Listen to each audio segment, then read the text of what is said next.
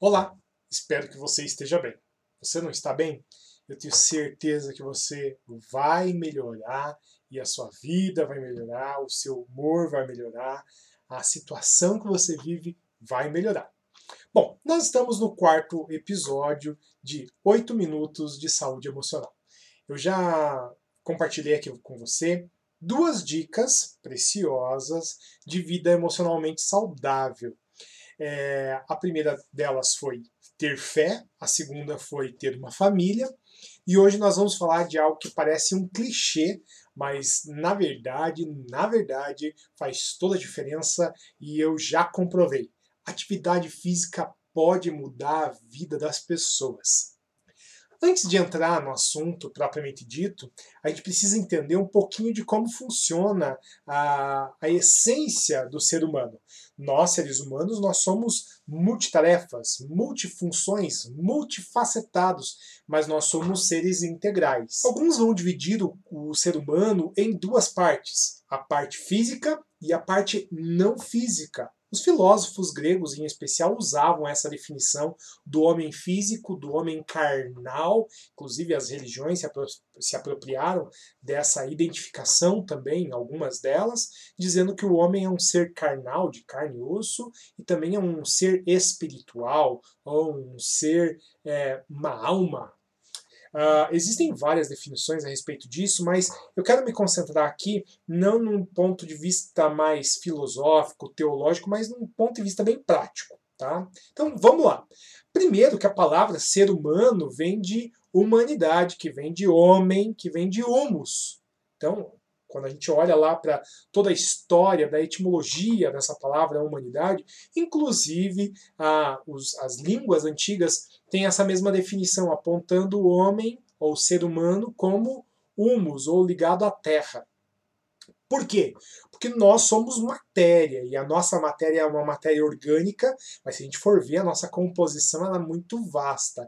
Então nós temos elementos orgânicos, nós temos elementos químicos, é, essa biologia do ser humano, ela inclusive tem elementos. É, da própria natureza do planeta Terra. São elementos que estão presentes aqui bem interessante quando a gente começa a pensar que ser humano vem de humus, que vem de terra, justamente né, nesse sentido. Então, quando nós olhamos para essa vastidão de coisas de que nós somos formados, a gente relaciona assim com terra mesmo, de terra, de chão, de minério, né? Partindo desse princípio, nós sim somos matéria, mas o nosso cérebro é bem interessante porque ele é composto de questões que todos os animais têm mas tem partes que nem todos os animais têm.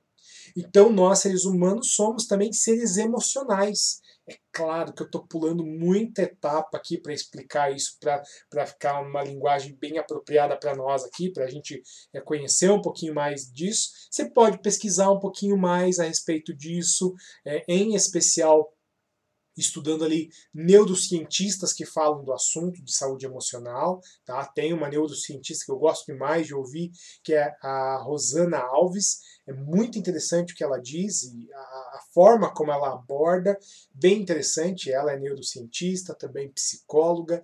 É bem interessante as, as linhas de raciocínio que ela, que ela toma. E aí, quando nós olhamos para a composição do nosso cérebro, existem é, inúmeros mecanismos cerebrais, existem muitas coisas acontecendo no nosso cérebro ao mesmo tempo e nós, seres humanos, nós conseguimos é, traçar linhas emocionais com essas situações que acontecem no nosso cérebro. Então, sim, nós somos um ser é, que temos uma questão física, mas nós também temos emoções que são impalpáveis, são imateriais. E claro, eu creio numa numa terceira faceta, que é a faceta espiritual do ser humano. Então, mas eu não separo. Existe uma teoria que chama dicotomia, que é separar entre matéria e aquilo que não é material. Tem a tricotomia, que separa é, ser humano físico, mental, emocional e espiritual. Né? Então tem essas separações, mas eu não creio que é separado. Nós somos integrais, até porque se tirar uma parte disso daí, deixa de ser ser humano, para de viver. Então, nós não podemos separar, mas sim a gente consegue entender como a gente funciona pensando dessa forma.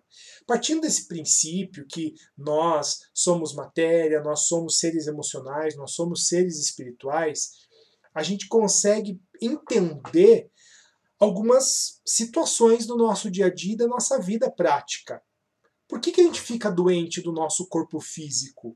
Porque a gente não cuida dele. Por que a gente fica doente então das emoções? Porque a gente não cuida delas. A gente não cuida das nossas emoções, a gente não cuida do nosso corpo físico. E se eu te disser que você consegue cuidar do seu corpo físico fazendo atividade física e isso ajuda na sua mente, é verdade.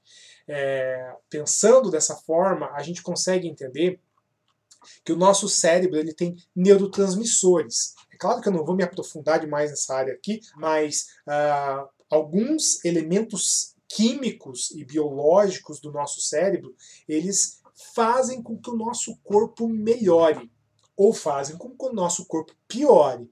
Falando de forma bem resumida sobre o assunto, é, de forma mais científica também, as atividades físicas elas, elas melhoram a saúde mental em processos que normalizam é, esses hormônios. Por exemplo, normaliza a insulina, aumenta os hormônios é, que ajudam nessa questão emocional, que são podem ser endorfina, serotonina, dopamina, glutamato e GABA.